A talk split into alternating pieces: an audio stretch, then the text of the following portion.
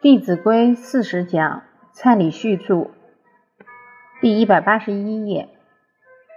我们做大人的要为孩子做好榜样。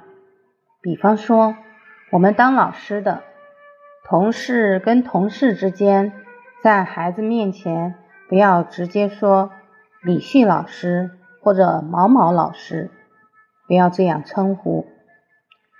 因为这样也是在称老师的名字，应该怎么称呼？陈老师、蔡老师，这也是做个示范给孩子看。虽然我们大人之间称呼可以亲密一点，但不能阻碍孩子从小学习谦恭的态度。西方人称呼自己的爸爸妈妈都直接称名，很多人就觉得西方的月亮比较圆。我有一个朋友，他就叫他女儿喊爸爸妈妈的姓名，喊了几年之后，他到海口去学《弟子规》，他才知道错了。他女儿跟他已经是平起平坐，这个时候就不好教了。所以称呼是要树立长幼尊卑的态度，这个礼不可废。对尊长勿献能，我们前面也曾提过。孩子有才华，我们要引导他学本事的目的在哪里？这位朋友，你带孩子去学这么多技能，要做什么？这很重要。你的目的就会引导孩子往这个方向走。我有一个学生，他补习补了四科，那时他上小学六年级，我就想，只要他上课认真听，一定不需要补那么多。我就把他找过来跟他沟通一下，我说你补四科太多了，不然先补两科就好了。结果这个小女孩说：“老师不行，我们那条街的人通通都补四科。你看孩子去补习的目的在哪里？别人都去了，我不可以输给别人。相同的，现在学那么多才艺，目的在哪里？人家会钢琴，我不会，不行。”人家会跳舞，我不会，不行。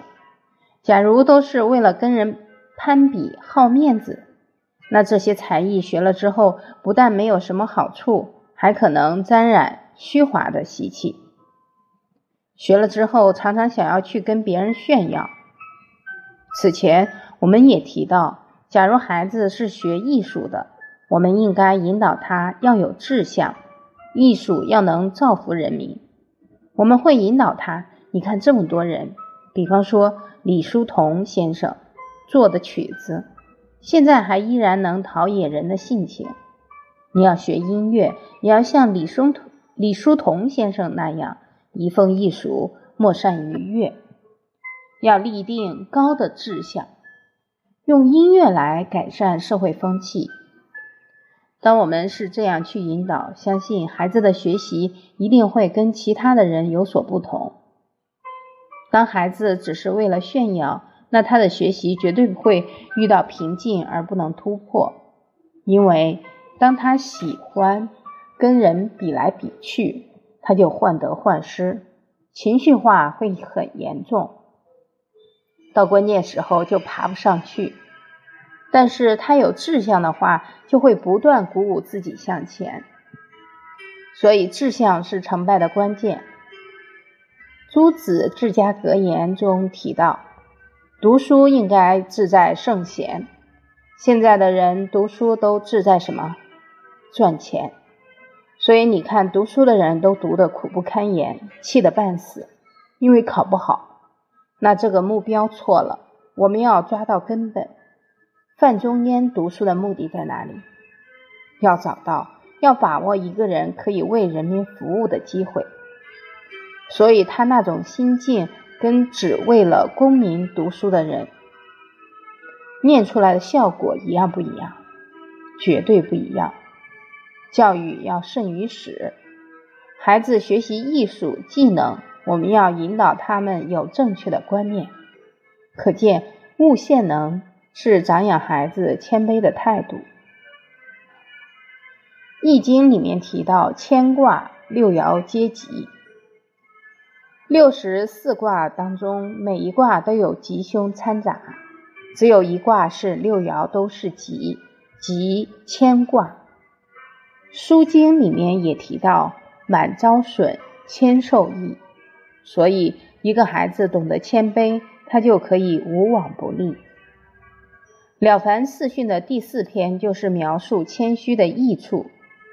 袁了凡先生也参加过好几次进士考试，第一次他都仔细观察，发现有些人特别谦卑，对人都很恭敬、很谦逊。虽然有的年纪很轻，但是他就觉得他们一定会考上。果不其然，谦虚的人都考上了。所以，我们也要时时提醒孩子常存谦虚。我们的才华再高。是不是全靠自己得来的？不是，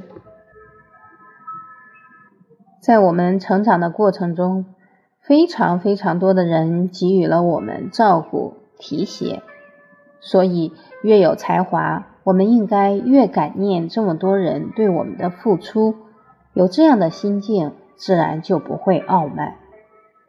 路遇长，急趋揖，长无言，退恭立。在路上遇到长辈，我们就要主动过去打招呼。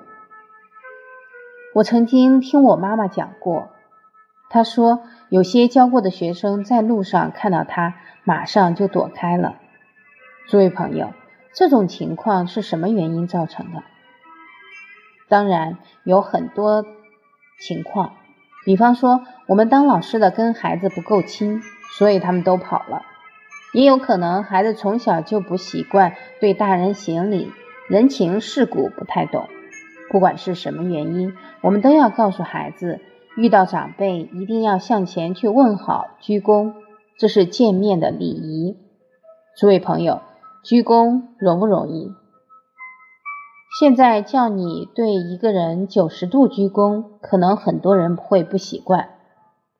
在深圳有一个幼儿园。他训练孩子鞠躬，训练了差不多一两个月，还在继续。要让这个动作内化成孩子的恭敬之心。有一个孩子，他的母亲是三姐妹，他的父亲是姐弟四个，但只有他一个小孩。这么多人都照顾他，诸位朋友，这个孩子好不好养？不好养。有一次，他的爷爷对着大家说：“见到这个孙子，就好像见到我一样。这孩子讲的话就是我讲的，谁要是打他，就是打我。这样下去，这个孩子会怎么样？很可能是不可一世。”他的父母看到这种情况，觉得不妥，就把他带回来自己带。以前在爷爷家的时候，一次吃饭，桌上的菜太少了。这个孩子马上用脚掌，用脚撑着桌子，说：“菜太少了，我不吃了。”这样对不对？不对，但是很正常，因为他们这么宠他，已经把他宠成小皇帝了。皇帝吃饭要几道菜？一百道，所以菜太少他就不吃。妈妈把他带回家之后，一天早上。妈妈煮了很营养的粥给他吃，结果他跟妈妈说：“我只吃面，不吃粥。”他妈妈也没跟他发脾气，因为冰冻三尺非一日之寒，已经养成坏习惯，现在把他纠正过来要有耐性。所以他说：“你不吃好，那算了。”结果九点的时候，他又跟他妈妈说很饿，他妈妈又把那碗粥端出来，他还是不吃。现在很多孩子脾气很拗，怎么办？不要跟他硬碰硬，要跟他磨下去。他不吃就收掉。九点半他已经饿得不行了，粥端出来他就大口大口的吃，吃完以后还说还蛮好吃的。后来把他送到幼儿园去，他的父亲母亲也很用心的跟老师配合，教孩子鞠躬。他的妈妈带他去，遇到老师了，要跟老师鞠躬。那个孩子站着不动，于是他妈妈就开始跟老师鞠躬，还说：“你就像妈妈这样。”这个母亲鞠了差不多十个躬，孩子如如不动。不过因为要上班了，他妈妈就急忙离开，走到门口觉得不对，教育要胜于始，一开始没有把他教会，往后要教会就会越来越难。他就打了一通电话给他先生，他先生马上就赶过来，夫妻两个一起走到孩子面前，说：“现在爸爸教你鞠躬，跟老师鞠躬。”然后他爸爸就一直鞠躬，也不知道鞠了多少躬。这个孩子站在那里就哭起来了。父亲的这一份真心，让他那个让他那颗蚀骨不化的心融化了。孩子当场也跟老师鞠了一躬。而当他那个躬鞠下去，往后就不困难了。这一位母亲也是很有教育敏感度，因为这个孩子被这么多人宠爱，对人没有恭敬之心，所以他处处在调服这个孩子的傲慢，希望他升起恭敬心。每一次他们要离开小区的时候，碰到保安人员，他就叫孩子。来跟叔叔问好问早，这个孩子每一次都不愿意。有一次，母亲就跟孩子讲：“今天你不鞠躬，我们就不离开。”孩子还是不鞠躬，他就跟孩子说：“每一个平凡的人到国家领导，对社会都有贡献，都值得我们尊敬。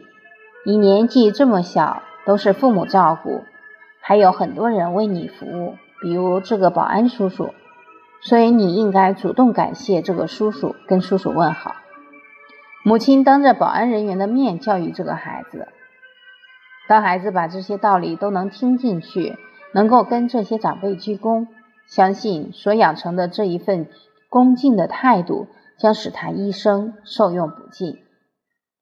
晚辈见长辈可以用鞠躬，那大人跟大人之间，现在一般用什么方法？握手。那握手应该注意哪些细节？